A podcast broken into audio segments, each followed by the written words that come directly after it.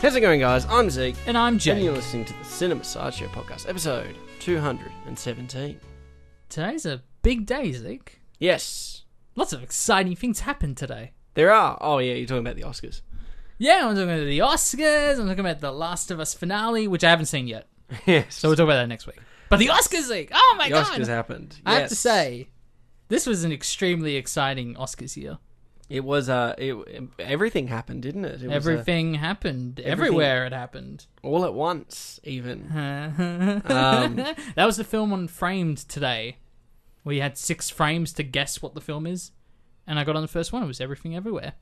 Felt very appropriate for today. They knew what they were doing. Everyone, everyone knew what they were doing.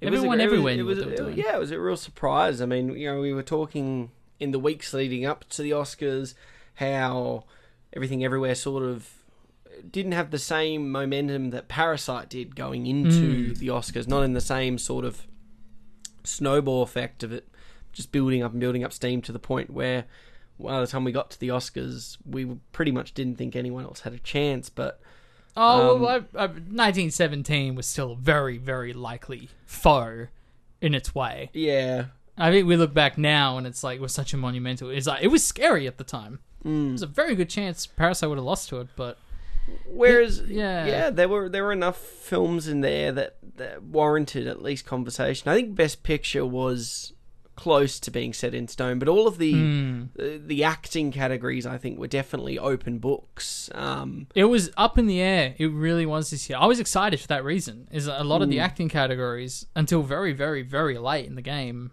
were were unpredictable. yeah, It's really and exciting.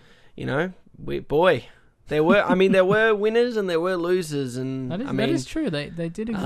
um, the film we're going to be talking about in the second half of the show did walk away with nothing. Hmm. So a lot of films walked away with nothing. But yeah, um, a lot of films we've covered in the last few weeks Yeah. walked away with nothing. Um, so speaking of that, Jake, Yes. do you have any trivia facts from the film of the week, which is The Banshees of Inisherin? I do, Zeke. It's very common to see this uh, slogan said for films or slapped at the end of the film credits, and I even noticed it in the Oscar credits today. No animals were harmed during the making of this production. However, on, on this production, there may have been several times where an animal actively tried to harm a human, and in particular, Colin Farrell, who not only was kicked by Jenny the donkey, who made an appearance there at the Oscars. Well done, Jenny. Uh, was bitten by I think it's Sammy, who's Brendan Gleeson's dog in the film, and at one point was in the back of a cart that was written by a horse who started to reverse it into the ocean. The horse tried to murder Colin Farrell and drown him. So clearly, Colin gives off some sort of energy that doesn't. Maybe because they all saw him as a simple lobster, but we don't know. Hmm, Perhaps, perhaps they thought it was an easy target. Zeke, Yes. Do you have any trivia facts for the Banshees of Inisherin? Well, you've given us one about Colin Farrell and, and the animals, so I have to give one about Brendan Gleeson. Um, believe it or not, this is not the first time Gleeson has played the fiddle. Um, Hmm. In fact, this is the fourth known time as per IMDb. Uh, the other films being Michael Collins in '96, The Grand Seduction in 2013, and Cold Mountain in 2003, which go. was the film that this film surpassed in its Golden Globe nominations. Cold Mountain. So That blew my mind that I knew the Banshees did really well at the Golden Globe. So it was what eight nominations. Mhm, which beat out That yeah, Old Mountain, which currently held the previous. I didn't realize it was that rare to have eight. Yeah, Crazy. so that was a bit of a double header, but Yeah, yes, um, obviously Fair enough. him playing the fiddle was a big part of this film. It is a very important part of this film. Zeke. Yeah, Speaking of film importance, mm. parts of something bigger.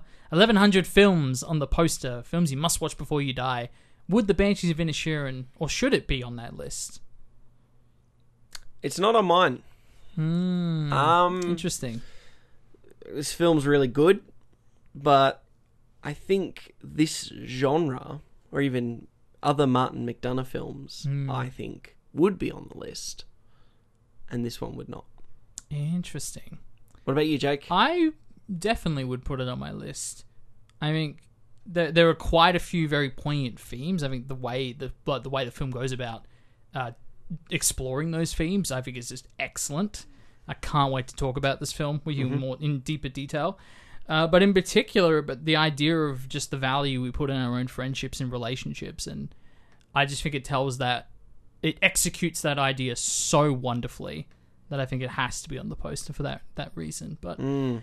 I, I'm interested to see how this stands a test of time. I mean, you know, you look at the Academy Awards earlier today. A film like Everything Everywhere seems to be making that that list of like this this is what's in the zeitgeist. This is what's important to cinema today. Um, and I think he even sent me a, a, an Instagram thing, Zeke, of Steven Spielberg praising the Daniels, talking about how young filmmakers are teaching him more than anyone else these days. Um, but I think with time, I think Banshees of Inisherin will get a lot more appreciation. But we'll we'll see, we'll see. Zeke, before we get into any of that or the Academy Awards, because I think we should definitely talk about those in detail. Have you watched anything in the last week? Yeah, I mean, I, I can't say I've caught too much in the last week. I did catch episode seven of Last of Us, which I know I'm a couple behind. You just mentioned that the finale is today. All Um, that now. I've continued to watch uh, The Good Place and been enjoying that. And the only other film I caught in the last week, I'm just going to have to have a quick look at my Letterboxd diary because that's sort of where I'm at at this point in the term where I need my diary to support me. Okay, good. I did actually watch. I now remember what I watched. Oh, 'cause it very was- good. Um, It sounds like a very memorable film that you I, watched. I no, it was. It was an incredibly memorable film. I forget it was in the last week. That's Oh, the I thing, see, I Because see. I, you know, when you watch a film, I watched this film the night after we did the podcast. So, oh, okay. So I think- kind of mixing your brain Yeah. whether. Yeah, I see what you mean. so I got the 1981 film My Dinner with Andre. So, Mm. and yeah, I mean, I I'm kind of in the early stages of developing an idea that sort of sits in the same sort of. Uh, contemporary minimalist style. I don't know how you would call. That's probably the best way of describing um, sort of the concept of My Dinner with Andre. And I mean, spoiler, it might be my 1980s nomination just to see if we can get this film on the show. It's an incredible film um, about simply just two character, two people that have not been uh, around each other for a long period of time, and one of them took a massive hiatus from the theatre industry, and they're both theatre people, and Mhm. it sort of leads to this uh, massive conversation between the two about one of them sort of getting like through these all these immense experiences and then it sort of is more reflective a reflexive conversation about the society and the world that they, they live in around them and how people don't see each other and, and it ended up being like this i mean it's one of those kind of films that if you like your before sunrises your sunsets it's a, Mm. it's what I would call a quintessential Zeke film, the film that I like, which is just normally just Little- two characters just talking. tinge of Blue Jay in there. Yeah, I mean, uh, Blue Jay is still one of those films that, though he did so early on this show, is, Mm. is one of the, the ones I still put forward um, as a film you must watch. Yeah. Because those are the kind of films I, I absolutely envy. And I, I've sort of had this idea sort of stewing and over the literally over the last weekend i'm like right i'm ready to do this idea and explore this idea Mm. and it was definitely a mix of sort of this film and how this film goes about presenting uh, what on the surface is such minimal camera work um, in terms of it you could argue oh it's just shot reverse shot with a two shot but Mm. there are times it pushes in and it changes the frame or cuts away to um, the only other character in the film, which is essentially a waiter, um, and just working between those lines. And I think um, only a film between that film and then what even what Vinterberg did in another round in the Mm. earlier dinner scene, which is relatively minimalist in what it does. Yeah. Um, but it's so effective. I was even thinking like Twelve. Angry Men.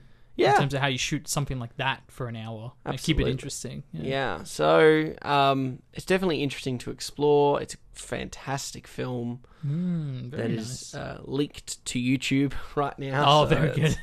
I will concede it is a very hard film to watch here in Australia, just simply based off its availability. It's only available in Criterion purchase. So. oh, there you go. Um, but fantastic film. The other film I watched was related to the uh, the Academy Awards. It won Best Documentary in 2011, called Oh. Undefeated, which Okay. essentially was as a massive sports enthusiast. It was a collection of uh, your Coach Carters and your um, Friday Night Lights, you know, any of those dra- dramatic, but it was obviously a documentary following a, a low socioeconomic high school and how their uh, football program is sort of like a way of keeping a lot of young African Americans out of sort of trouble. So very similar premise to things like Coach Carter and and and this and sort of how this uh, coach who doesn't get paid by the school he volunteers Right. um, just because he loves football that much. And it is a it's a very compelling documentary. You can see why it won Os- the Oscar back then. Because Sure. to be honest, there weren't a lot of programs and stuff around at that time in 2011. Obviously, now we have a lot. Like uh, Netflix covers a bunch with Last Chance U and um, all kinds of uh, sports documentaries that follow sort of that stuff. But back at the time, very uh, uh, very uh, inspirational, very conventional documentary. Not didn't have a huge budget, so. Yeah. that's sort of you you kind of love to see that. Yeah, very nice. What about you, Jake? Yeah, so I caught a couple of things. They're actually all relatively new films. Uh, the first one I'm going to mention, I really, really hope it does get some shout out at next year's Academy Awards, of course. Well, they did. They literally posted about this film on their Facebook page. So it's happening, Zeke. Cocaine Bear for Best Picture in 2024. uh, okay, look. We'll get into Cocaine Bear. Yep, let's go into it. I found it funny. There were multiple times when I'm, I'm laughing. It's so absurd, ridiculously violent. Um, there's like stuff in there that's very taboo. I mean, there's there's kids are literally trying cocaine in the film and not having any clue like what they're doing, and it's some of that stuff is very funny in a very juvenile Yes. sense. I'm gonna laugh at it, but I kind of just spent the entire viewing experience thinking, I wish I could watch like a cheap, like a B grade 90s version of this film instead of what we actually got because you kind of have all the, the check boxes being ticked for Mm. like a 2023 comedy that's going to get bums in seats. It's like, oh, look, it's about a bear on drugs. How wacky is that? Oh, look, quote unquote, inspired by true story. When it's really not.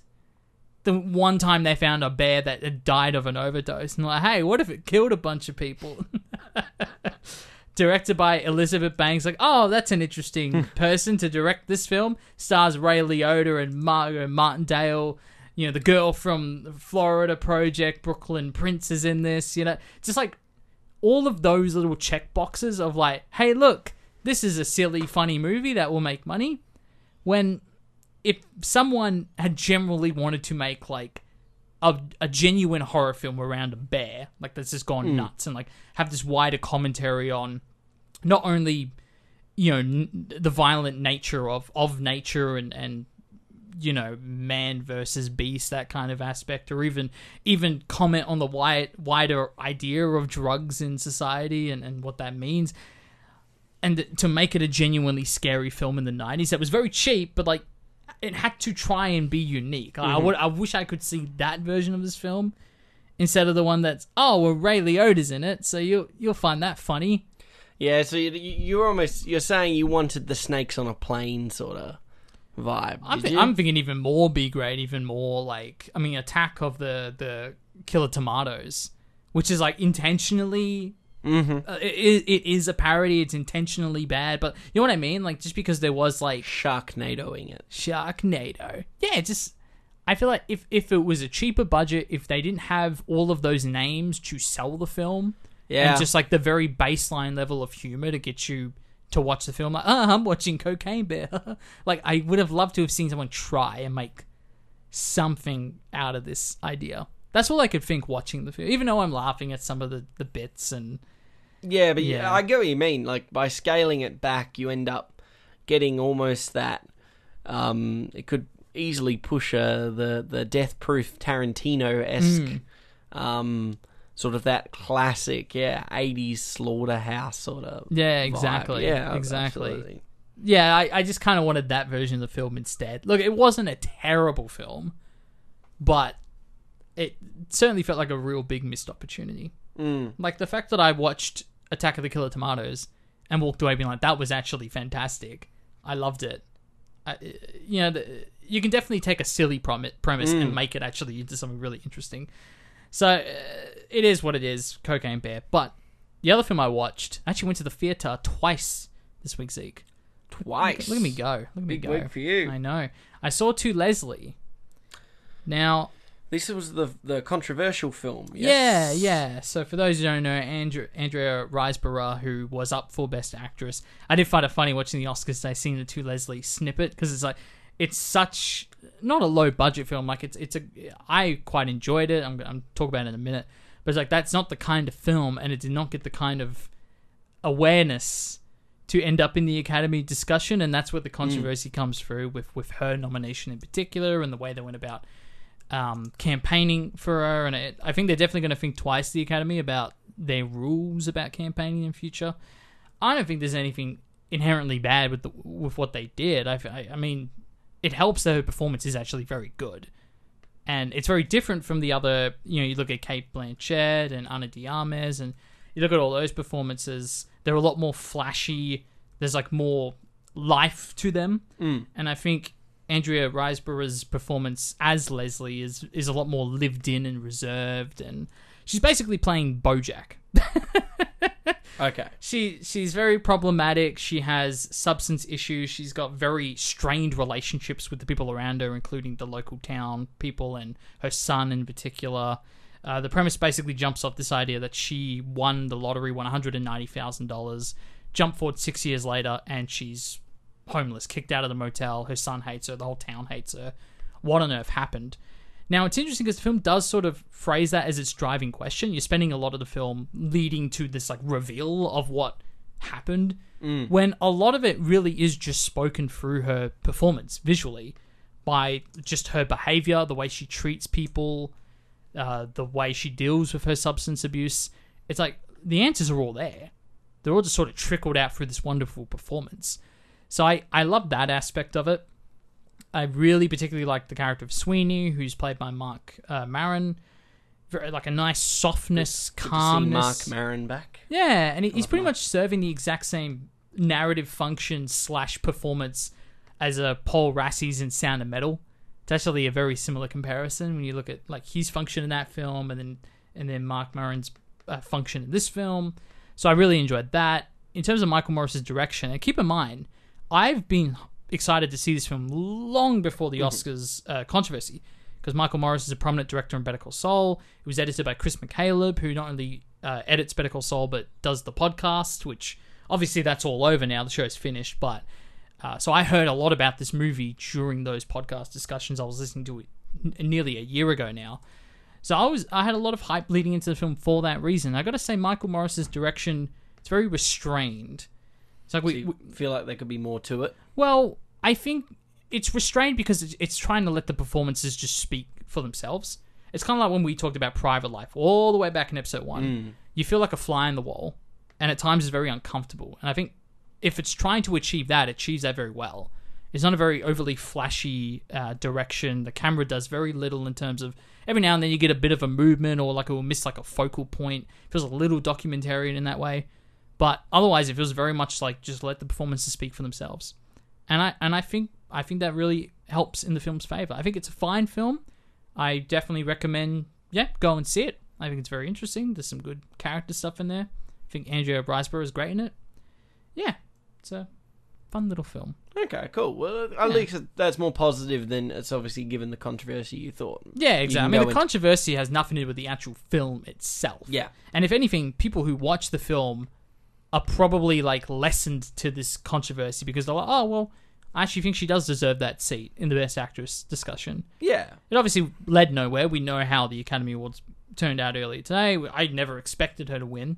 There was absolutely no chance. It was always going to be between Cate Blanchett and Michelle Yeoh, which we'll get into in a moment. But yeah, I, I thought it was a fine film. I will say about Michael Morris's though, very clever. There's a scene where they, her and her son are joking about like zoo exhibits. Where he's like, why would I want to go to the zoo? Like, we're just staring at animals. You wouldn't like that. And of course, Leslie's like, that's how I feel all the time. And and then uh, I like how it's visually reinforced because not only are we the audience doing this, but a lot of the characters in the film they're constantly looking through peepholes, uh, window frames, and open doors. There's a lot of that scopophilia stuff going on, which definitely ties back to that zoo exhibit comment that the character made. So yeah, no, I'm, I caught it, Michael Morris. I caught it. Well done. There we go. But yeah, well, I think that segues very nicely into our Academy Spicy. discussion. So I'm going to open the link right now. Now, I have to say, you have to. Say. as I have to say, so, so no, you I've, must. I've been watching. Okay, well, first off, this is the first time I ever actually got the Oscars running re- in real time or live on my television. It's almost always something wrong with the ABC link or Channel Seven does a delayed feed or whatever. Yeah. so they between- are pretty shocking sometimes. Yeah, and it was thankfully just doing the seven plus thing just worked immediately. I was able to get a live feed. I come up and Jamie Lee Curtis is doing a speech. I was like, oh my god, I'm actually up to up to date. So I, even more so than some of the previous uh, Academy Award ceremonies, I was able to pretty much watch this all in real time. I think every single winner I either read or watched live uh, in relation to who had won at that point. So it's not like I just pulled up the article and like here are all the 23 winners.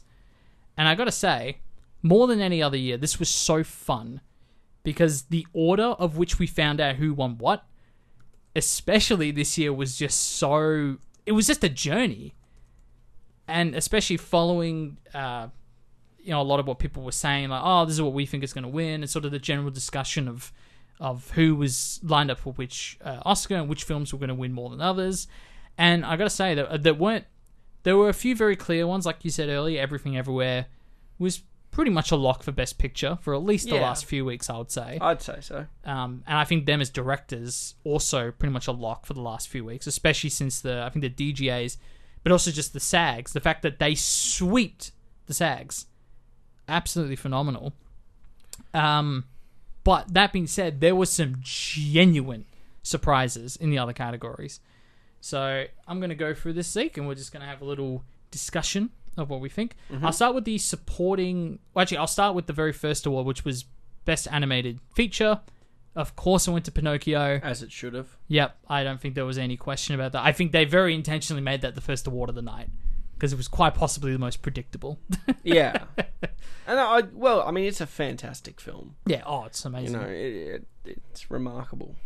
Yeah, I, I have absolutely no issues with that at all. I'm just trying to find the actual. Here we go. The other example, I've only, I've very seen few of these. I've seen Turning Red, that was also in. You've seen The Sea Beast, which is also in here, but neither of us have seen Puss in Boots: The Last Witch, which is actually doing really well to be fair, and Marcel the Shell with Shoes On, which I really do want to see. But that seems more like experimental in terms of the art of animation. I think you're right. I think Pinocchio Was, trumps was all of pretty them. like locked in too. Yeah. I'd say. I mean, that, that was pretty much, you're right, locked in. I mean, I think we know for a fact because of the whole St. Anthony Hopkins, Chadwick Boseman thing, that they don't actually know what's going to win. But they're making educated guesses here when they make something like that the Yes. first award of the night. It's like, okay, let's get it out of the way. Go right into Best Supporting Actor, which I think of all the acting categories, this was probably the most obvious in terms of the precursor awards. Ke Huy Quan won for Everything Everywhere All at Once. Beautiful speech. He I was was just how in- many good speeches has he got? that he whips out, talking about his refugee. I stuff. know. If he talked about his mum in this one. It was Yeah, it was really It beautiful. It was really sweet. Oh, it was absolutely fantastic. I think. Look, I think looking at this list here, I haven't seen Causeway yet, so I can't comment on that. I think Barry Keoghan and uh, Judd Hirsch they didn't have a lot to do in their respective films comparatively to someone like Ke Huy Quan or Brendan Gleeson, for example. Um, but I think I think this was a very clear pathway, and I think it's a very deserving award. Yeah. He really does carry that film. He on does. his own on his own shoulders. Next up, this was crazy, Zeke, and I think this is what cemented in me that Michelle Yeoh was absolutely going to win Best Actress. Was when Jamie Lee Curtis won Best Supporting.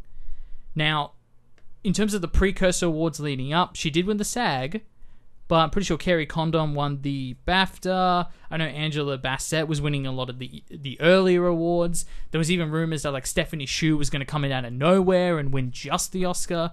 This was a crazy category, and I think what it speaks to more than anything is just that the Academy absolutely freaking loved everything everywhere. Yes. Uh, as much as I would have loved to have seen Kerry Condon win, especially rewatching Banshees, I'm like, she's so good in that film. She's unbelievably good in that film. And in all honesty, I don't, I don't know what your take is, Zeke. Between Jamie Lee Curtis and Stephanie Hsu, it both in the same film, I actually would probably would have preferred to see Stephanie Hsu win out of those two. Really? I I think so. I think she has a lot more to do, But it's not even just that. I think it's it's a so much more versatile performance because she is playing the the true antagonist, Mm, which is a obviously Jamie Lee Curtis is sort of an antagonist in the film. but she's the henchman. She, yeah, exactly. And then you also have the the deeper relationship of there being the mother and daughter, and the whole the whole thing of her coming out as a lesbian, not not necessarily to her mother, but like to the wider family. There's a lot going on there, and I think between those two, I would have loved to have seen S- Stephanie Hsu win instead. I don't know. Out, well, I don't know. My five- person. I mean, Hmm. look, I I think I I probably would agree with you. Mm. I mean, I, I probably wouldn't have had either of them winning that particular Okay, category. sure. But um, I think it goes to. I'm trying. This is is this Jamie Lee Curtis's first Oscar? It was second. Yes, I think it's her first nomination and first win. Well, it's not the only one on this night where that happened. Is it? Happened I think a lot. 16 of the 20 actors nominated this year are first time nominees. That's pretty cool. So I think like Cate Blanchett uh, is obviously one who would have been nominated in the past. Um, you know what? Brendan Gleeson never been nominated either. That's so Barry weird. Keoghan never been nominated. That's crazy. Yeah, quite a few. I'm guessing Angela Bassett's been nominated in the past. I'm guessing. Yeah. Not too sure about that. Yeah, I probably would lean lean with you. I agree with you, but um, because I'm trying to sit here, but I think because I was going to say it's the diversity of uh, the diverse performance that Curtis gives, but they all give that. Like, Yeah, well, exactly. They all have to. That's true. D- Credit to Jamie Lee Curtis. Like she's not just playing like the uh, the the the tax, you know, the the stereotypical tax Mm-hmm. thing in the, the beginning of the film. She she also plays the the hot dog finger lover, you Yeah. know, and and many other variations of that character. So. So she's giving a very versatile performance as well. It's not just Stephanie Hsu. It's not Yes. just everyone else in that film. So fair enough. I think that is fair enough. I think let's just jump right into best actor and actress. So like I said, as soon as Jamie Lee Curtis won, I was like, okay, well Michelle Yeoh's a lock. Mm-hmm. It's gonna happen. You don't give Jamie Lee Curtis the Oscar and not Michelle Yeoh. It is her film in so many ways. So I'm very, very happy about this. Like I said, I'm very torn with the Cate Blanchett thing. I thought it was an extremely exciting race for those two. But one of them's going to lose. It's One of winners them and has to lose, yeah. And in the, if you want to look at it from that way, in terms of the divi- diversity of her role, the wider career implications, the fact that I think she's the first Asian woman to win Best Actor, and that Cate Blanchett already has two Oscars. So if you want to look at it from that standpoint, the choice was very clear. Yes. The momentum was there, especially with the SAG win and so on. Yeah. Are you upset that um, you got Ana de Armas, Michelle Williams, obviously Angela Riseborough, who I just talked about? Are you upset that any of them weren't even part of this conversation? I think it's a shame Michelle Williams isn't considered. Sure. I think I think what she does with the Fabelmans is is really quite solid. And Mm. I, I'm kind of a little retrospectively a little disappointed that we didn't start to see maybe a little bit more of an even feel because I think Mm. two or three films, you know, we- we could talk about the losers that don't get any uh, awards out of this, and Why had a few films walked away with nothing today? and I, I think I don't think I, and this might be a hot take or whatever. I think Everything Everywhere All at Once a very good film, Mm. but it wasn't like a parasite, you know, like a film that it's like, well, that doesn't surprise me. The sweep, Right. Like, you know, or, or Won nearly twice as many Oscars as Parasite, for reference. and I just to me, I think this year was more even than that. And I, Hmm. you look at, and I know the Oscars aren't the be all and end all, sure. Um, but uh, for some of these films to walk away with nothing just seems like a bit of a head scratcher to me. And Yeah. I think that this film was good, but it's like you know we had this conver- I think we brought it up last week. Where did the Dans go from here? What's next? Um, I'm still waiting to see what Bong Joon-ho does next. I think that's even a tougher road to follow. yeah, so I don't know. I think uh, personally, yeah, that's sort of my my f- opinion on that. I'm a little disappointed how much this how skewed it was. Mm. To be honest, I think a lot of the performances were very good, but there were a lot of really good performances. And like you said, the fact that they basically had five nominations more out of a Curtis, well, out of the fact that they had to have it more than there were realistic. There were five realistic people that could win it. Mm. I think it's interesting because I was thinking from that standpoint recently, and, and, and my Gold Derby predictions. I actually didn't do that well this year. I got 12 out of 23. Um, eight, though, were my second choice. It was it was a lot of surprises in here, Mm. especially in the the techie categories. But in terms of everything everywhere sweep, and we'll talk about All Quiet on the Western Front because it actually did extremely well. And I think All Quiet's performance and specifically the order in which we found out what Oscars it won was like jaw dropping. It was so like that's like edge of your seat stuff right there. When mm. when I saw what that was winning and then what it lost, crazy. We'll get into that in a minute.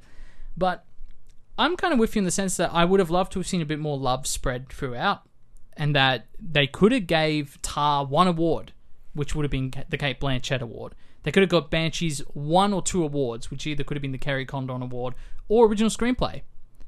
And it kind of, I do agree with you in the sense that I wish it wasn't so clean a sweep. I actually thought about that with the whole the Nomadland year, especially because that was it was literally one of the most predictable Best Picture winners ever, to the point where it wasn't even the last award they gave out that day. Because of course Nomadland's going to win. Of course it's going to win. And I look back to that year being like, damn, it would have been interesting. They just like explore a bit more. Yeah, so I get exactly what you mean this year. Everything up seven awards. That's a lot of awards. Yeah, and it wasn't. You know, if you you look at the company it might be joining and how like how many Oscars have had that like many Oscar wins. Mm.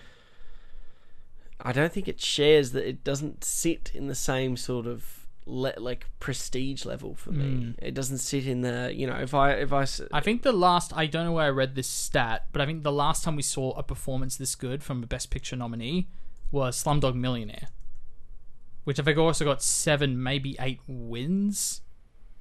I think I read that stat somewhere. I mean, and then you got films like Titanic. Of yeah well Titanic you know you got fourteen out of seventeen categories Ben Hur and Return of the King. Return of the King Yeah, and it's like Return of the King caps off. That's a trilogy award, so Mm. that's not like that's an award for all three films, really. sure. Yeah, Um, it's not really just for that film in particular. Yeah. Um, and you know, I mean, Ben Hur, Titanic. Um, massive, massive films. Yeah, You know, and I'm I'm looking through here, and you know, even La La Land only that got six, and that feels in terms of its you know mm. I mean, it's good. It, it shows at least one good thing we can take away from this is clearly the the essential, quintessential uh, blockbuster is changing or it's evolving. Yeah, Like, exactly. um, Uh, this is a very innovative film, and I, I wish I looked this up to confirm before we started recording. But the thing I noticed, and I was talking to Blake about it, he knows as well, a lot of the people accepting these awards were very young. Young Mm. editors, young producers. You know, it's a very different kind of film than what usually wins Best Picture. And I'm not just talking about like the big Parasite year. I'm talking about the kind of film that is just so exhaustive and energetic and weird. It is a bizarre and weird film, yeah. and it I mean, did as well as like it did. yeah, like Sarah Polley winning for Women Talking. You know, that and- was shocking, and I'll get to why in a minute. But I mean, hey, that's fantastic. I still haven't seen Women Talking. I'm glad for Sarah Polley. I, I'm very excited to see the film. I think this is a good segue to talk about All Quiet. So, Yes. first two awards that All Quiet wins is cinematography and Best International Film. Very predictable awards. That was very much what the conversation was going for. I don't really know what else would have won for cinematography other than if they really wanted to go with like a Top Gun Maverick sort of thing. yes, But I think that it was a very clear they give it to the war, the war film that killed it at the BAFTAs. That made a lot of sense. And then it won two more awards back to back, which blew my mind. It won Best Production Design, which pretty much was they stole it right from Babylon. Yeah. Is the the general consensus. I had voted for Babylon in two categories: Best Production Design and Best Score. All Quiet stole it from both of them. That is madness. And at that point, this is what four Oscars. We're still pretty early into the night, Mm. And I'm paying attention. Like, oh my god, this is like crushing. Could it even win Best Picture at this rate? And then I'm like, what if it wins visual effects? Which it doesn't. Of course, it goes to Avatar: The Way of Water. Yeah. that's not a big surprise. But then it goes to two more categories. I'm like, well, surely it's going to win this. I've been predicting this for weeks. It's going to win Best Adapted Screenplay. Nope. Loses the women talking. yeah. Wow. And then next award, sound. Oh, it's going to win sound. Loses the Top Gun Maverick. Yeah, so Just wild, man. I mean, at least that was like that's trading some of those uh, you know wins we're talking about there. Yeah, Like, where it's it's not completely. there is a very fair argument for Top Gun Maverick to win cinematography, and, and in Mm. most, simply just from the the sheer effort that they had to put in. I know the scale and eh, and like you said, the the war film is a pretty safe bet for cinematography. Yeah. most in most war films, just by its scale, and you could argue that's that's been an Oscar. Uh, institutional right almost, Mm. um, but And that's not to say the film doesn't completely deserve the cinematography. no, win. it was- it's a great, great, great looking film. I'm still not going to that. That the original score one's a confusing one still to me. But Yeah, no, like I, I'm, I'm gonna I say it's divisive because there's a lot of people, including myself, that that were just a little thrown off by it. Like you said, uh, and then I know people that absolutely love it because it just felt so unique for the kind of film that it, that it was playing underneath. sure, Um, I'm just annoyed that I listened. I listened, and people saying, "Oh, well, Babylon's going to win score." I, d- I don't. I don't know why I listened to them. I should have known. No, should have known. Or Quiet will win for score. I don't think Babylon really. Babylon, it, one of those. The only reason we were like, oh, it deserves an Oscar is in the same category as Elvis. It a lot of money got thrown at it, and that's that's enough to be like, well, maybe got a pity Oscar. Now I mean, s- even Avatar got a pity Oscar. well, like even Elvis, and that's another great segue. This is what told me that Brendan Fraser was going to beat Austin Butler. I voted for Austin Butler on Gold Derby because I thought, okay, What? no, no, not because I think he deserved it over Brendan Fraser. okay, because I thought, okay, well, the Academy, I'm going to put my chips on Michelle Yeoh, and they're going to make that tough call, and they're going to give it to her. I really doubt they're going to do it twice. I feel like they're going to give it to the obvious choice, which is the music biopic dude who's playing Elvis, and not Brendan Fraser. I was prepared for that, Zeke, and then guess what happened? Elvis lost makeup to the whale. yeah, That was then crazy. I was like, and then oh you my knew god, it was coming. I knew as soon as it happened, I was like, well, Brendan Fraser's going to win. They did not hate The Whale. The Whale is one of only three films that got more than one Oscar tonight. That's crazy. That is pretty wild to think about. Um, and then, of goes to- course, Black Panther, uh, Wakanda Forever got the costume thing over Elvis. So Elvis walked away with nothing, and, which I was very surprised about. well, as a stale popcorn nominee, it, it clearly the Academy was listening to us. Yep, yep. They took Um, our advice. They were like, you know, like, oh, those boys, they know what they're talking about. I'm happy because I'm not a Baz Luhrmann fan, and I. And that's a very that- Baz Luhrmann film. And well, you know what? Look, people like the we, we were talking last week with Triple Triple R R R R, which also took out Best Original uh, Song, which is cool. Um, the performance was so good. You have to watch it on YouTube. Oh, really? They did a live, live- They did a live performance. It's so good. Oh my god, it's Well awesome. deserved. Um, but yeah, look, I mean, we can sit here and go, um, and I think that's well deserved. But for me, Elvis, that maybe this is the hallmark of of how the era is starting to change, or at least the, the Academy's perception of what uh, these big films sort of mean. I mean. 10, 15 years ago, maybe even only five or six years ago, in a pre Green Book world, maybe this film would have been doing a lot better. Yeah. But, um, the Bohemian Rhapsody of its year. oh yeah, I was going to say yeah, even so, maybe only five years removed from that world, the Bohemian Rhapsody world, and uh, I think it was such a over the top schmozzle of a film that Mm-hmm. was l- long and arduous and had very inconsistent performances and had moments that were really awesome.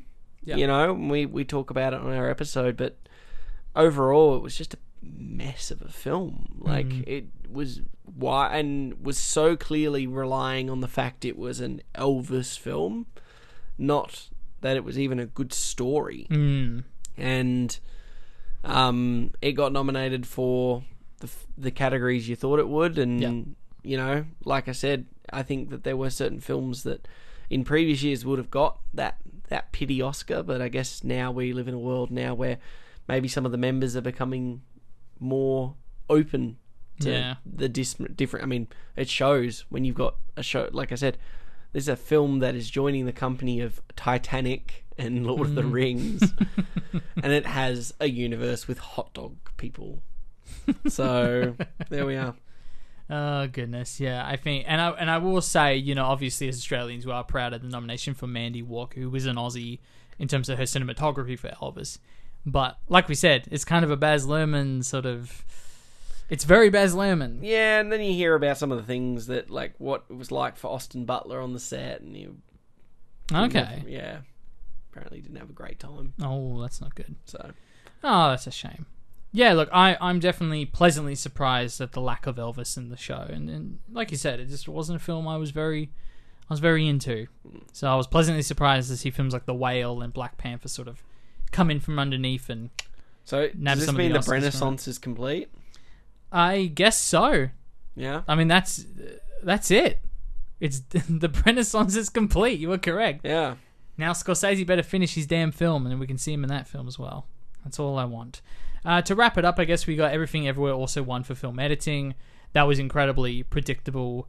Uh, Yes. Simply because as as as much as All Quiet killed it at the Baftas, that was one award it didn't win, and that everything everywhere only won editing at the Baftas. So of course it was going to win editing here as well. Uh, and like I said, Top Gun Maverick got sound. You mentioned Naatu Naatu for best original song. Uh, I guess that goes into, and we don't have a lot to say for these films in terms of like documentary short. The Elephant Whisperers one, best live action short film, An Irish Goodbye one. Uh, I think that's the one where they they sung Happy Birthday to the actor. It was really weird. You should go, you should look up the speech for an Irish. There's always Goodbye. like one weird one, isn't There's there? always one weird one. There's always uh, a John Travolta moment, isn't there? I think he was there tonight as well. I saw a picture of him.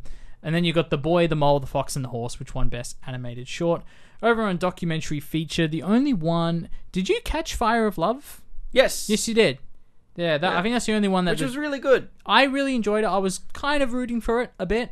But you're always rooting for the one that you've seen too. Yeah, well, exactly. That's what I mean. But it's like I had no context. Like I hadn't seen all the beauty and the bloodshed, which actually comes out later this week. We'll mention it later. And of course, uh, Navalny won instead. I was hearing a lot of buzz coming up on that recently. Uh, it, I think it was the number one gold derby pick, so I shouldn't be too surprised by that. Um, but yeah, I guess we'll hear more about Navalny later in the show.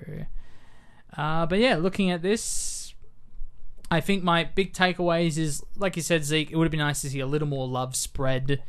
Um, I would have been more than happy with everything everywhere, just kill, crushing it in the director category. I think that is absolutely one million percent deserved. I would have loved to see Banshees get more of a shout in screenplay. Kerry Condon for supporting actress. Uh, is there any? Well, let, let's quickly go through this because Tar won zero Yes. Academy Awards. Banshees of Inisherin won zero Academy Awards. Yes. The Fabelmans won zero Academy Awards. Triangle, Triangle of Sadness, which neither of us have seen, to be fair, that won zero awards. Uh, other films that were nominated for at least three Oscars that got nothing: Babylon, The Batman, uh, like we mentioned earlier, Elvis, eight nominations and zero wins. I cannot believe the Batman didn't win anything. Yeah, That is, you know, I, if we were to go through the ones I feel like were robbed, Hmm. I think that that film had a legitimate claim to things like cinematography. yeah, which wasn't even nominated. Baffling. That is bad. And even Roger Deakins has come out and said, "Guys, how did you not nominate the Batman?" And the fact that Deacon says that. I mean, I feel like that at that point you're like, oh, maybe we should have. I, I think that probably means more to them than the actual Oscar itself. yeah, like, and I think because Greig that. Fraser. I mean, well, Greig Fraser won last year. To be fair, we should mention that. But to be fair, I mean, I guess yeah, you walk away and you're like, well, there's always going to be films that get scalped. But yes, a film like that to not even get nominated, you're Mm. Yeah. just like, wow. I wonder No, if there's now a stigma. Yeah, well, it's interesting because uh, you know Black Panther still got one award today. It wasn't for the acting award. I think the, the Angela Bassett of it all, but so in terms of the superhero thing, it does lean towards Disney Yes. for, for obvious reasons, ABC, etc., etc. I'm just going to quickly go through my personal rank of 2022 films on Letterboxd and see what was completely snubbed. Um, we should mention that RRR got snubbed because India did not uh, submit it as its uh, film for international feature. Of course, countries can only submit one film, which is absolutely ridiculous. Well, that just sounds like India messing up there, though. Oh, hundred percent. Doesn't it? Unbelievable. I mean, it's like it's like friends with Portrait of Lady in Fire. What were you thinking? what were you thinking? So it's worth mentioning that. Um, I got films like Petite Maman. I mean that that I think that's probably the previous year, so that's probably not even worth mentioning. I will mention Apollo ten and a half though.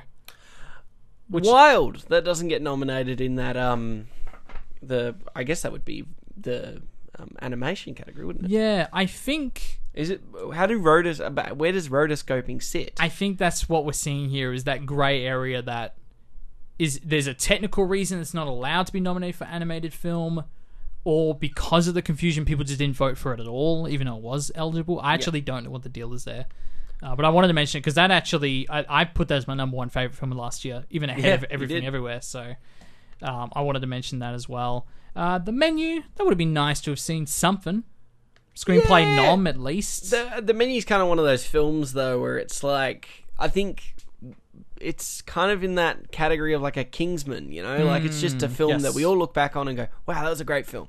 Like that's a, but Yeah. it never to me it never felt like it had that the Oscars sort of feeling. That's the kind of film that we might look retrospectively and go, "Why wasn't that given an Oscar or a bit of more positive attention?" So maybe it's good for you to yeah. bring that up on the show. No, I, I think that's fair enough. Uh, the Northman as well, snubbed everywhere. Even cinematography. That's Was that last year? that was yeah. It was last April, I So think. weird to think about. Yeah, so that's a, that's another big snub right there. Um, I'll mention the Innocents, although I I doubt that had very much press or coverage, so I'm not going to complain about that. Um, interesting though, I'm just noticing this that out of the two Pix- Disney Pixar films that came in last year, it was Turning Red that got the nom, and Lightyear did not. Mm, I think that makes a lot of sense though. Yeah. To be fair, uh, Fresh, Fresh didn't get nominated for anything.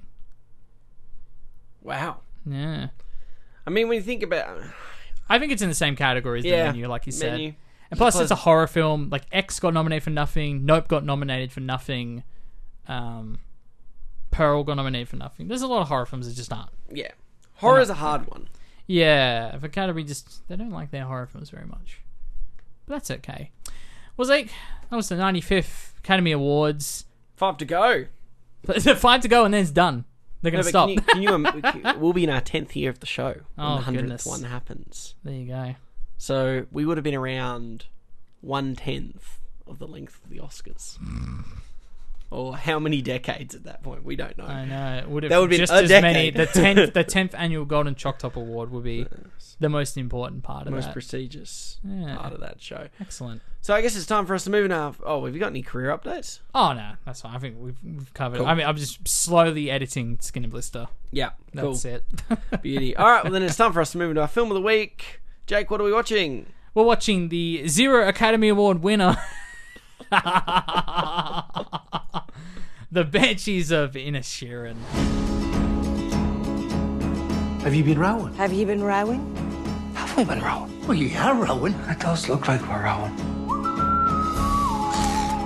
You can't just stop being friends with a fella. He's dull, Siobhan. But he's always been dull.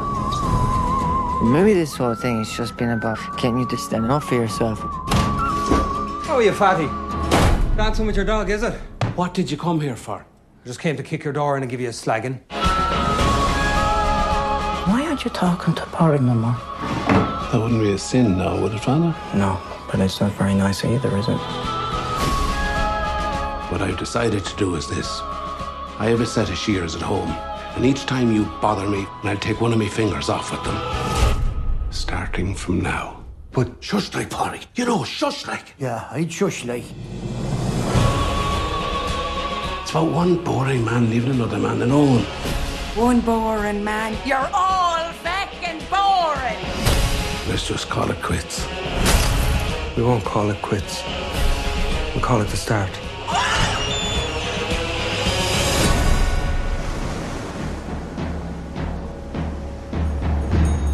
Two lifelong friends find themselves at an impasse when one abruptly ends their relationship, with alarming consequences for both of them. Yeah, Interesting. I, don't I think it's pretty accurate. I think it is pretty accurate. I had to think about it for a second.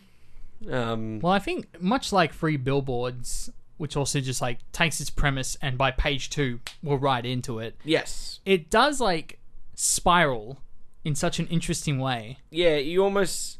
I mean, it is that sort of. That's a good way of putting it. Hmm. That it sort of. has the premise and then kind of goes on a very windy road. Just takes off with it. Yeah. Yeah. It's one thing I love, love, love, love about Martin McDonagh is he doesn't waste time. I mean, you you take, and of course we have to talk about his screenplay. I mean, like it's shocking he hasn't won any screenplay awards. Um, well, for uh, in terms of the Academy Awards, I'm sure he's won a screenplay BAFTA for something. I'm sure he has. He would- obviously would- written a lot of plays as well. But in terms of the way he structures a first act without the inciting incident being on page 30 or page 40, it's usually on page one or two Yes. and he still finds a ways to re- organically introduce you to the characters and the and the setting and and then kind of builds. He almost introduces the problem, then builds the characters. yeah, no, it's brilliant. It gets you Um, right into it.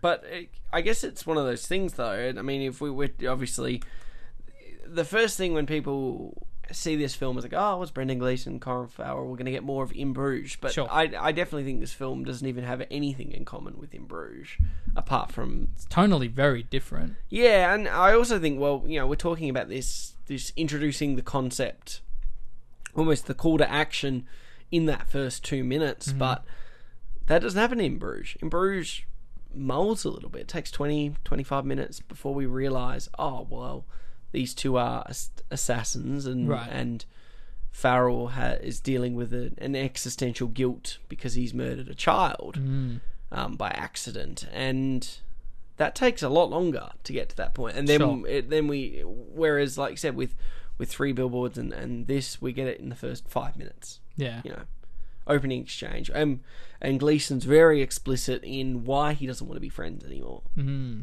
Very early on. Yeah. So there's not even the what, why doesn't he want Yeah, to be friends it's not much of a driving question. Like, I think you're right. After like five, ten minutes, It's, it's I think pretty the second clear or third exchange yeah, they have. yeah, Um, he reveals, and that's in the first 20 minutes. That we, we he he wants to not be friends because he wants to focus on his development of his music career. yeah. and he feels like his relationship with this person has no substance, which is actually one of those, though an, a nihilistic concept, is a very real concept. Oh my god! Yeah, people no, have. is- I'm sure most everyone has experienced something of this ilk to one degree or another. yes, because most people have many many friendships that go through all sorts of different ups and downs and that's why you know going right back to the start of this episode when i talk about why i would put it on my post for films you must watch is i think the execution of this idea of like the value we put on our own friendships is so crucial and what i mm-hmm. love about its execution as well is that first off it doesn't it's not contemporary it takes place in the 1920s Yes. so obviously using the Irish Civil War as a bit of a backdrop and sort of a, a juxtaposition of, you know, that's the Civil War. But then on this tiny little island of Inisherin, we're having that civil war between two friends and how that sort of spirals into essentially what is a war where others um, are hurt yes, and caught in the crossfire of that. Um, it's it's simplifying the idea because if you did do it in a contemporary setting in like a crowded, busy, technologically filled city, where it's like, okay, well, how does social media come in and like affect friendships and relationships, and how does that change the dynamic? And what this film does is strip as much as possible down to its core. Of, here are two people on a tiny island with virtually nothing to do and let's explore friendship with that backdrop. And I think that's what's so brilliant about the setting and the time period. The yeah, backdrop. Yeah. I think I, I. I, I do think that there's like you've you've laid the groundwork there pretty well. You've Hmm. you've also found that uh, this very petty um, Hmm. sort of tiff between two characters gets incredibly extreme and incredibly dire very quickly. But how every character must feel like they need to be involved in it because there's so little going on on the island. yes. You know, um, with you know uh, obviously from everything from the people working at the bar to the police officer that's nosy to the the general store manager who every time she has a patron is asking about the gossip on the island like goes through Siobhan's like a letter. oh, so good. Or even the the the scene the scenes between Brendan Gleeson and the priest in the confession booth is so funny. They're so funny, man. But again, speaks to this idea that things get around quickly. And everyone has to butt their heads in. And in particular, I mean, this goes back to like sort of the McDonagh isms of his scripts, which usually have very funny, um, but repetitive and politically incorrect dialogue. But there's there's a point to the repetitiveness because you have Mm-hmm.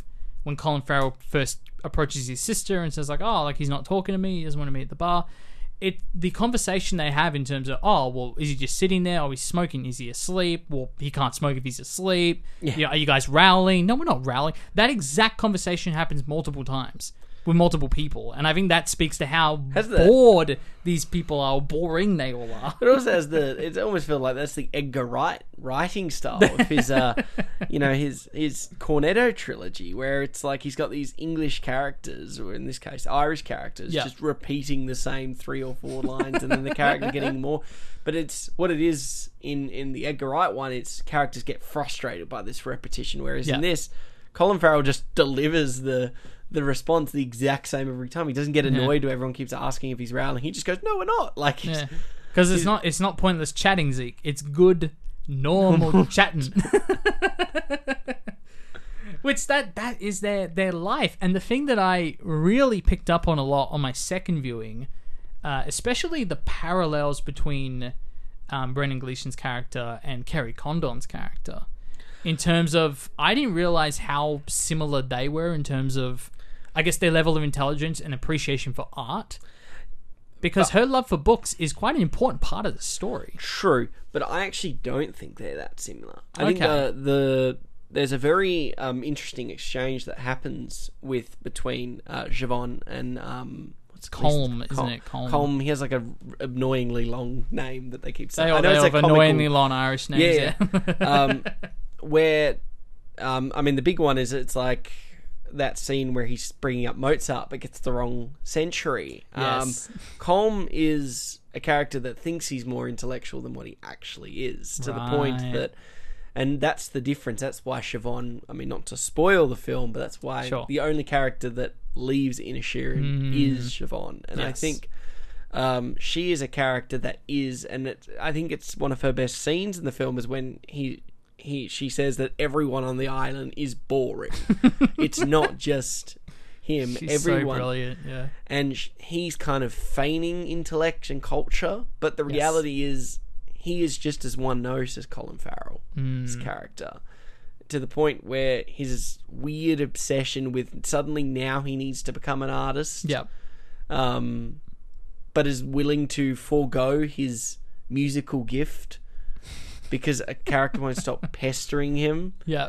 That's, I mean, that's like it's illogical, isn't it? And uh, I know that's that McDonaghism of, of just extreme behaviour. It's Yeah. Ralph Fiennes blowing his brains out out of moral principle. Um, It's almost every character in Free, Bill- free Billboards doing something, throwing Molotovs well, at even each I was other. Woody Harrelson blowing his brains out out of principle. Um, it's, and I think that what this is trying to say is, yeah, there's these characters that are trying to feign greatness mm. when in reality what Farrell was saying, though simple in his nature or dull as the film Yeah. likes to portray, Yep. is his friendship or lack of like is not the thing that prevents the creation of that song. I think. I think the fact that the song is created through this constant pestering and. I I think there's an argument to be made that is is him losing his fingers the thing that's actually creating that song, Yeah. or is it actually because of the silence? Well, it's interesting because, and I, I actually watched the, the it was, I think- I think it was a writers panel, like the Variety writers panel, and like everyone was there. The Daniels were there, and um, uh, Kushner was there for Fabelmans and that. So I watched this before I'd seen the Banshees of Inisherin, Yes. and I remember thinking this was probably a spoiler at the time. And as you said, it's very early on when you find out he's doing what he's doing because of his art and his music, and he wants to pursue greatness. Yeah, it's not like it's not like that driving question, is it? Yeah, really? exactly. It's not like a big. It's not like to Leslie, like I mentioned earlier. It's a big driving question. It takes a whole film to learn, like what did she do specifically. But when Martin McDonagh was talking about it, he said he was writing this film. uh, Basically, the big question with the characters was how far would you go for your art, Yes. which is very interesting because I took an entirely different uh, perspective away from when I actually finally sat down and watched the film, and it was basically how stubborn are you willing to be to Yeah. prove a point? I'm- I'm Because both characters become incredibly stubborn to point to prove their points respectively. and and illogical. I mean, and a they actually both um, their stubbornness. They also lose their their principal values and morals Yes, too in yes. that in that pursuit. And I think that's what Barry Keoghan's character is so important for Mm. because you know you've got um, Farrell's character who you know is simple but very nice and yeah. very kind-hearted and and in those early that first 30 minutes you do really feel bad for him he Yeah. actually is genuinely upset by losing his friend Yeah. and loses a sense of purpose because that's who he was as a character you know of of Padrick is it Padrick hmm. they, they make it sound like it's. There's a couple of different pronunciations. Podrick. I think it sounds film. like Podrick, but it's Yeah. Padrick apparently. right, But right. thanks, McDonagh, for making it nice and easy to say. Um, When I, it's funny when I, I saw this in theaters back in January, I could hear people behind me be like, "I can't understand a word any of them are saying." I was dying laughing. I'm like, I love that people watching this film have no idea what's happening. yeah, but I, Because of the accents. I, think yeah. I mean, and they both lose that that sense of identity, I guess, if you want to call it that. But yeah, well, I mean, Brendan Gleeson. I mean, and like you said, we're already in spoiler territory, but the fact that he's willing to and does cut his fingers off, yeah, it's like, well, are you really striving to be a great musician if if that's what you're doing to yourself? And on the flip side, you got Colin Farrell who is kind-hearted, but just through this journey, he becomes so much more hateful by the end of the film and bitter. yeah. But he's. I think he's driven to that point. I think that he. I mean, he's still our character's protagonist, and I think his breaking point obviously happens when what happens to Jenny. But hmm. I think for me, the way I interpreted it was that Colm's doing this stuff, like self mutilating themselves, hmm. in some iconoclastic way of proving a point. But Yes. in reality, I, I see it more as it's a character looking for an excuse to fail. Um, ah, and Okay. I think that that him saying, "Oh well, I haven't achieved anything because of our relationship." Right. Now it's Uh, like a different excuse almost. Yeah, it could it definitely suits. I mean, obviously the the town slowly turns on on Padrick too, which I think also drives him deeper and deeper into that meaner hole. The fact that he's willing to say to a random character out of jealousy that he got hit, he got his dad got hit by a Breda bus. that is by far the weirdest- it's funniest the scene I have seen scene. in years. It's just It is so, so. weird. fu- I, the theater was dying during that scene. I was so confused. if it's the same fucking bread van, I'm gonna kill him. like a Wallace and Gromit skit. oh my it was god, very it's just confusing. and like I think there's just an inherent funniness with like a kind-hearted person trying to be mean. And like Yes. still in the early steps there, but even just the dialogue delivery, the circumstance they found themselves in. Oh my god, dude, it is so funny. I'll give Colin Farrell. He's one of his clueless is so funny. It's so funny. Like he delivers it so well. oh god. But I I think for me, yeah, that's that's. eh, I think he was he's prompted. He's pushed. Mm. He's pushed. I mean, and when he as soon I mean he hit that breaking point when he finds out his sister's leaving. Yeah, yeah. and I think that it's really interesting when you watch that. That's a really cool dynamic, and, and we really are seeing what happens in an extent uh, that uh, what happens when a relationship ends or a friendship ends abruptly, and like you said, it's this that exploration of pure stubbornness, isn't it? It is, and and and like like you said, we feel so bad for for Colin Farrell's character. We we have such sympathy for him because we as people would probably tend to relate to him more in the sense that we've probably lost friends that we didn't want to lose. Yeah, And I think that's much more common.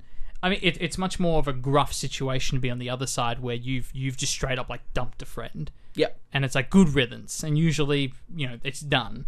And, and i've definitely been on both sides of that relation. And we want to sympathize with the person who i don't want to lose this friendship. I mm-hmm. still want to be friends with you.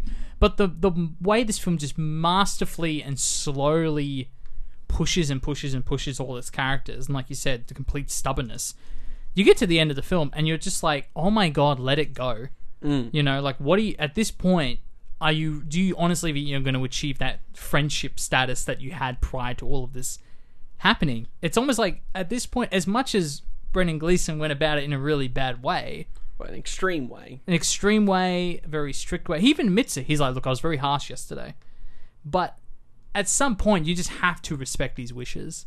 Yeah. as as ill-gotten and silly and and and as they say all sorts of things about him maybe being depressed and that's why he's making these decisions. For all of those reasons you can make up eventually you just have to acknowledge his wishes. Yeah. and i think that's the the beauty of this film is that neither character succumbs.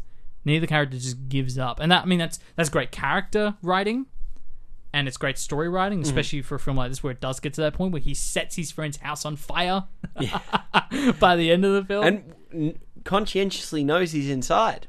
Yes, yeah. Sees him inside. He's like, well, all right, you're going to die. Yeah. And I remember in the theater watching this, being like, it makes a lot of sense for Brendan for Brendan Gleeson to die until I realized he's too stubborn to die. Yeah. And I think you're really, really onto something with the whole he's almost like trying to fail or give himself an excuse to fail by cutting off his Hmm. Yeah. I, I, and you go, oh well, he finishes the song, but by the end of it, he's only simply like composing the song. He wasn't Yeah, creating he's- it. he's like a there conductor now. I mean, we're watching him play the the, the fiddle, and, and at times it, it doesn't sound that great. I Mm. mean, it doesn't sound cohesive. So maybe he was someone to write music rather than actually produce it, like create it himself. Yeah. I mean, there's a, I, I don't know if that's that's um Padrick trying to upset him, but he says it sounds like crap in the first, the opening. Yeah. Oh, I think that's definitely him just trying to upset him. I reckon he probably can't even really tell the difference between. I mean, there's definitely a subtlety to for sure. to understanding from music, and it's like I always attend like Kirsty's concerts, and it's like someone like, "What do you think of it?" I'm like, "Well, of course I think it's great." I don't have that level of of musical intellect Yeah. that I could dissect music and blah blah blah blah blah. But I mean, there's an element of that going on. But to your point earlier, in terms of we talked about Kerry Condon's character Mm-hmm. and her. Like I said, I just noticed it a lot more. I actually wrote down some of the books she was reading, the quote unquote sad books that Colin Farrell wants her to stop reading. Jane Austen, Jane Barlow. Like I said, she's the one that corrects him about the Mozart dates. Eh, and like you said, because I think she is the the least stubborn of them all, and probably most fed up about the stubbornness, is that when she is offered a job off the island to, I guess, run a library, uh, she jumps at it. Very, she doesn't. She feels upset for what she's going to do to her brother, and and but it's like uh, for her the value of of it's not even friendship. They're they're blood related, yeah. and not only does she leave, she invites him to join. Come her. join, yeah. Yeah. And I think it's one of those things where it's like, yeah, she's not a bad person, but it, it Padrick is. It doesn't really. Though is always really nice to Siobhan, and always says she's really kind, and says a lot Yep. of really nice things about Yep. her. He, there is that that level where she does feel incredibly isolated. I mean, he he invites her out to drinks, but then recounts it because he's having a sook, and Yeah. there's a lot of the film she's putting Padrick second, um, and you know she's trying to be accommodating to Barry Keoghan's character of Dominic, who is um, In love with her. in, lo- well, I think he's just a, a mess of a character, isn't he? I mean, and that's not his fault. We you know we find out very early on that Hmm. you know he's a a child of sexual abuse because his father, uh, who's the police officer, is is not a very nice person, and um, so I I think it's yeah it and there's that whole scene uh, that I think sort of evidently she's absolutely isolated, lonely. She's breaking down, crying in bed, and Yeah. Padrick goes, "Oh, are you okay?" And obviously she's not okay, but then proceeds to just go back to bed. yeah. Um, so I guess there's that belief in him that, like, obviously he very much cares for his sister, but I think Yeah. because of that, there's that dimness side to it of he's just sort of hopeful and almost too hopeful that i everything is fine. Yeah. He she isn't going to abandon him. Yeah, I, I just thought the dynamic between them all was very interesting this time around. And, and while we're on the topic of Dominic, or Barry Keoghan's character, um, I really found it interesting because it was something that my first viewing it sort of slipped that he just sort of slips into the background, and of course he winds up dead at the end of the film. yes, it's it kind of out of nowhere, isn't it? I, I remember thinking that at first, and I really wanted to be aware of it this time and, and noticing three things. Noticing three things in relation to his fate. Number one, he doesn't. Uh, he's very clearly like wants to be with Siobhan and like wants to Mm-hmm. ask her out or whatever it is. And I remember reading a trivia fact I thought was funny. They're only nine years apart in age in real life. Even though it looks like they're way, it's a much wider gap Yeah, in it's the like film. 20. I think yeah, it feels like twenty. it's or about 20. Much, yeah. It's almost like he could be her son potentially Yeah. uh, that that kind of age gap. But the first thing I notice is he doesn't actually ask her out proper until he has that realization. He's like, "You're actually that's actually a really mean thing you did," Yeah. and then all of a sudden, this person he looked up to as being kind is not kind anymore. Mm. And not only that, but when he gets rejected, that's the last time we ever see him. So I guess you could assume potentially it was an It's- intentional thing for him. Yeah, I mean, I guess his story ends there. historians there, Really, and it's you know. sad. And I and the third thing I want to mention really quickly, I it, this slipped, is right before this is in the bar when Jenny the donkeys died, mm-hmm. and he's basically saying, "I'm going to burn your house down tomorrow," and then the police officer kicks the door in, and he actually says, "Oh, it's Dominic at your house." Yeah. So there's like a little clue in there that he's been missing for a few days at this point Oh, yeah, in there. just this little clue. I'm like, ah, they just put it in there. I look, I'm with you in, in terms of he sort of disappeared for like 30 minutes and then appeared dead, and it is a little jarring at first. But the other thing as well, and again, this is something I wasn't thinking about too much until I didn't I didn't know the, the term of banshees Yes. until my second rewatch, and I realized like, oh, it's the the old creepy lady, uh, Mrs. McCormick, yes. who is the banshee, and has is predicting two deaths on the island for yeah, most of a the film. very weird interaction with Padrick. That's so funny when he's hiding behind the like the little wall. Yeah. he accuses his sister of doing the same thing that he's hiding. Yeah. So I I feel like there is a pretty clear answer to this, but who do you think are? I, I feel like there's one real death and then one metaphorical death that she's referring to. Yeah, I could argue it's the. I mean, it's interesting on the island, yeah. So it's probably just the the death. You're right, a metaphorical death, I would say, and um, maybe that's just the symbolizing of their relationship is ended, and I think that's pretty defined with that final scene and that final shot with them. It, sort it pretty much is the final shot. You're right, where she's separating the two of them in the frame, Mm.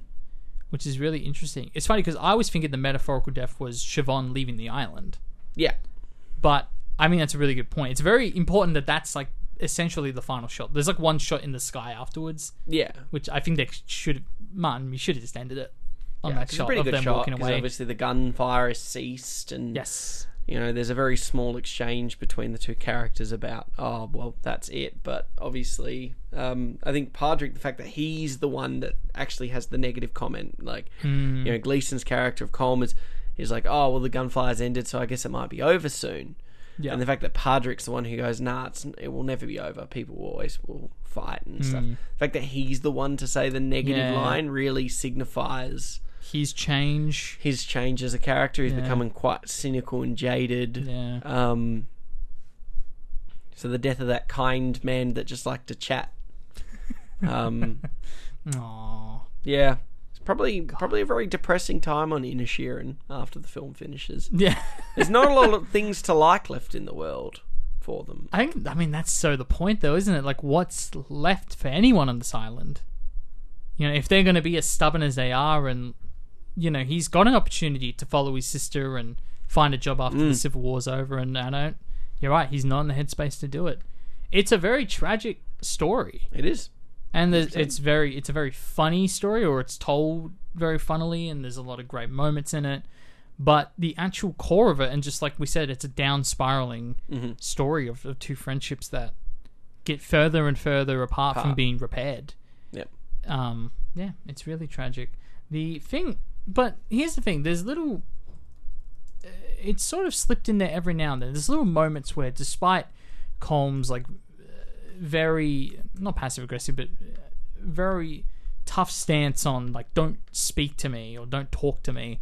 There are a couple of times where he does still stick up for his friend for someone who still has he clearly still has feelings for in some regard. Yeah. both times against the well the first time is passively against the the cop. Obviously he's beaten up because he he dogged on him for abusing dominic but he helps him up onto the cart and actually takes him back to the other side of the island and there's no words exchanged between them. But it is a nice, sweet moment where he gives him like a bit of a leg up again. Yeah, I think it's it's sort of sweet, but Hmm. obviously there's the, um, you know, that leads to Padrick breaking down, crying Yes. on the way back, and then Colm elects to, and they have that very symbolic fork in the road sort of moment, and obviously the second time being, he just yocks him. Yeah, just Um, straight up punch him in the face. Yeah, but it, I think it's it's interesting because I don't really particularly. This is that other reason. It really you really get behind Padrick, I reckon, as a protagonist because hmm.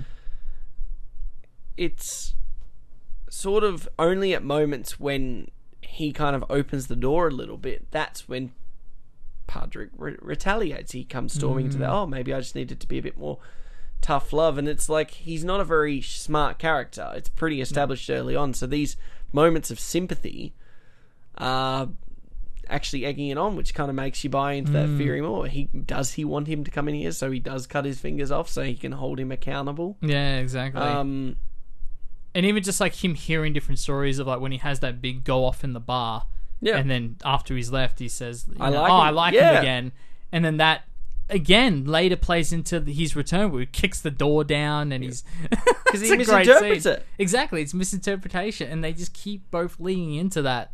Where if, if the, it's stubbornness, but if there was just stubbornness on the part of, oh well, you don't want to be my friend, fine, I'm never speaking to you again. If it was that kind of stubbornness, could be all right. yeah But it's the other kind of stubbornness where, no, no, no, but he, but he said this thing and he did that thing. Maybe he meant this, and yeah and he just doesn't give up no, and neither. of two characters too stubborn both uh sort of ending up in the same place they were in in Bruges really Yeah, yeah. It's either dead it's- or seriously hurt Before we go into our highlight scenes, yes I want to, and I actually did mention this in my initial Letterboxd review, and how pacing, music, cinematography, they all sort of. I mean, it's all beautiful, and the music's really great. The, mm. the landscape photography, in particular, he's got this you know very tiny island, but they're utilizing it in terms of the scale of how much open space there is. Yes. for these characters to sort of live in.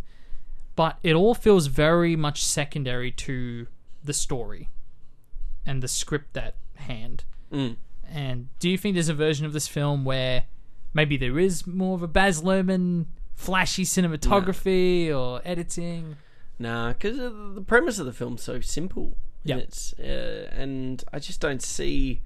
I think the opening sort of, you know, the, the, when it's got like the uh, the church choir sort of singing like a tr- more traditionally Irish sounding, and you know Farrell's happily s- walking through and he's smiling and he's There's really a happy. there's a literal rainbow in the background. pretty funny. Brilliant. is is as uh, as creatively loud as this film will ever get, and and Mm. yeah. should because the, the film's premise is so simple, yeah. And the casting is is pretty immaculate. I Mm. don't think you could have chose better people to play any of these characters, or Oh, No, even. they're all so good. So I, I think the film we got is is the best version of this film. So yeah, That's what we Jake. love to hear. Hmm? what was your highlight scene? I, I kind of spoiled them all, in all honesty. I mean, like I said, the confession booth scenes are absolutely hilarious. Wouldn't be a sin, no, but it's not very nice either. um, but like I said, and again, easily the one of the funniest scenes I've seen in a long time. The the bread van story Oh my god, is just so fun. it's just ridiculous though, isn't it? I mean, you just That's how my. It's literally possible. It's how my mum died. it is insane. Oh my god! I'm sorry. It's so. I know, like we. Were, it's a pretty boring highlight scene. Oh, I usually like to talk about something that's really interesting with the way the camera does it or the performance. But I or- think this- just, that's just a purely hilarious. I was gonna say, but this type of film, it's like that's sort of what you want, Yeah. isn't it? I'm gonna go with oh, What are you gonna go with, Zeke? for my highlight scene. I'll, I'll opt for. I, w- I was a big fan of. Um, there's a couple of scenes in there I really liked. I, I, I did like the introduction scene to where um, Colm is saying um, why he doesn't want to be friends with him anymore, and he's talking about his how they and, and there's a funny exchange there. Where You he's like, liked "You've me just talked- yesterday. yeah, and you just spent you three hours talking about his donkey's dung and what was in it. But what I really love, and you want to talk about cinematography, Yeah. although the camera just sits there, it, it doesn't need to do much because it's such an immaculately beautiful mm. location. Yeah. The fact that their pub was just sitting on like the edge of the ocean, Yeah. just yeah. looking out, and it's just like such a minimalist film in terms of like sets They might have built that pub. but it's just That makes a lot of gorgeous, sense. isn't Yeah, it? It's yeah. incredible, and even little things like when Siobhan's leaving, and and we actually look up to the rocks, and and You can see the silhouette waving. Oh, it's yeah. beautiful. That is a beautiful shot. now that's a weird shot. Now before we move on, there's Hmm. a very that shot in particular is quite odd because we see Padrick waving goodbye, and in the background is that the old is that Mrs. McCormick? I re- I reckon it is, and I now I now that I think about it, I think that's her being present for the the metaphorical death of Siobhan Mm. leaving the island. Maybe that's If it. if you want to read it that way, I think that's why she's there. Just thought I'd bring that up. But I don't want to dismiss, like you said, the death of their friendship, Yeah. which I think is also a very equally valid. which she's call. also looking at. Yes, exactly. Yeah. I mean, that's exactly who that is. But you're right. The se- watching the second time, I was like, oh yeah, we never really get like a close up on her, do we? No. We never get that that confirmation of who that Yeah. is. Because at first, on first view, like your first reaction is, "Oh, that's Colm," like that Right. for some reason. But He's got the big like trench coat thing. But it's just a He always black looks super evil yeah. when he's walking away. looks like Mad-Eye Moody. he does. I was rewatching Deathly Hallows Part One recently, and We I was need like, you and he, he, he's like, "Oh, Mad Eye's dead." I was like, "Oh yeah, that's a very anticlimactic way to kill that character." It's so Off- bad. off I've screen. not. I love that movie. I don't care what No. anyone says. I love can. Part I will One. not. I will happily take those movies apart. The Banshees of Inisherin are currently out on, or is currently out on Disney Plus. Speaking, all of the Banshees. all the Banshees. They're all there. all there. All zero Oscar-winning Banshees. Speaking of uh, streaming platforms, Jake, what's new to streaming platforms and cinemas this week? Coming to Netflix, you got an animated film called The Magician's Elephant, which is centered around an orphan boy named Peter. When a fortune teller tells him to find a magician, uh, sorry, a fortune teller tells him to find a magician with an elephant that would start him on his journey to finding his missing sister. Ah, very intriguing. Another little animation category for different? Netflix there, maybe. Now, this is interesting. Stan is uh, getting Shazam this week which is particularly interesting because the Shazam sequel, Fury of the Gods, releases in cinemas Wow. this week. So they very good timing For is anyone them. excited for that? I'm you know we enjoyed the first one. We did, it's a we long actually time ago. Did episode thirteen, I think. Wow.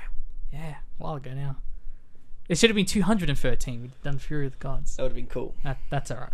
That's okay. Some things just don't line up. No, that's okay. But speaking of Disney Plus, you got the Boston Strangler, which sees Keira Knightley as the first reporter to connect the series of murders and break the story on the Boston Strangler in the 1960s.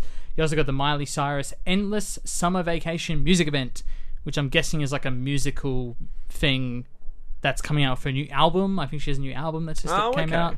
I so I think there's a bit of a connection there. So that's actually I, that's on Disney Plus right now. I think that's already out. Coming to Prime, you got Good Luck to You, Leo Grande. Very nice.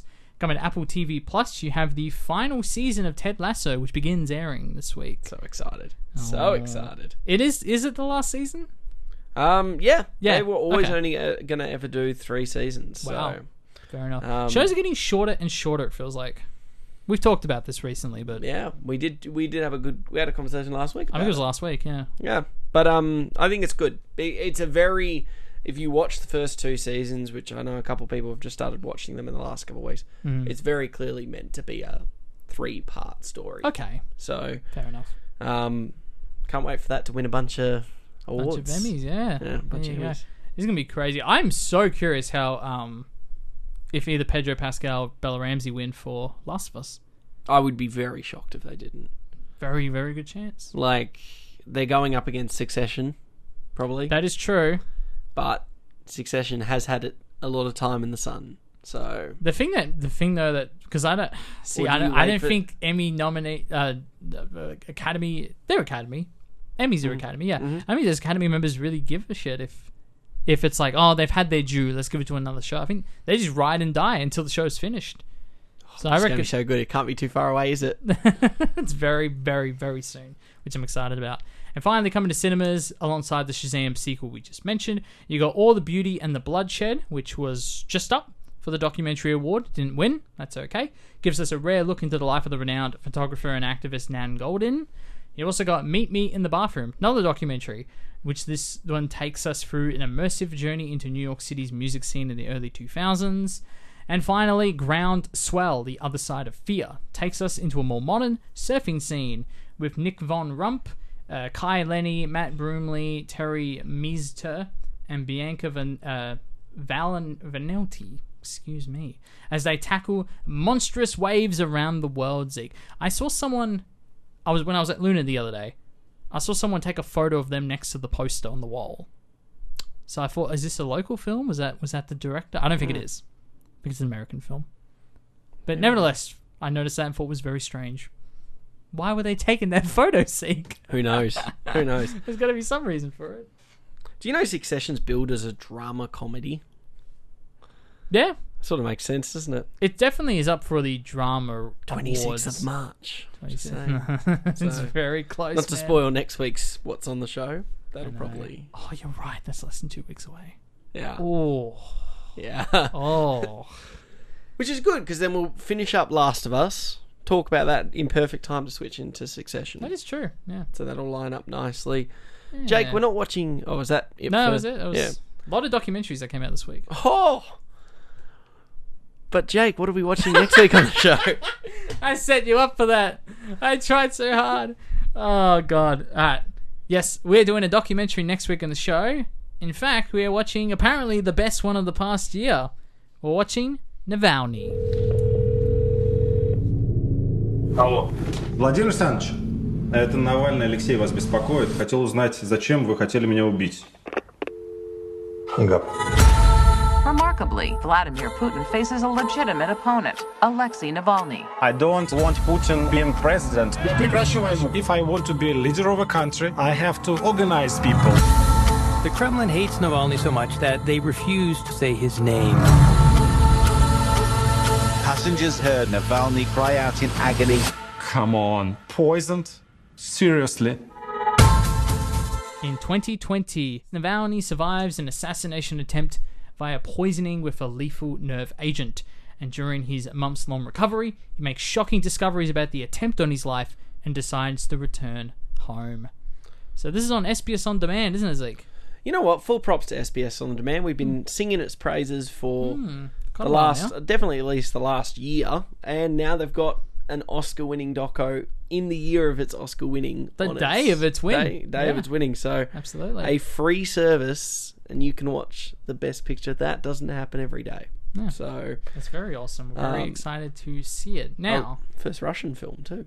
Yeah, yeah. Of course, very excited to be doing a lot of these contemporary films as we have been. Obviously, we like we said, we did films like Tar and Fabelmans and Banshees and all these films that didn't win any Oscars. It's fine. Yes. We're going to do this um, another modern or contemporary documentary.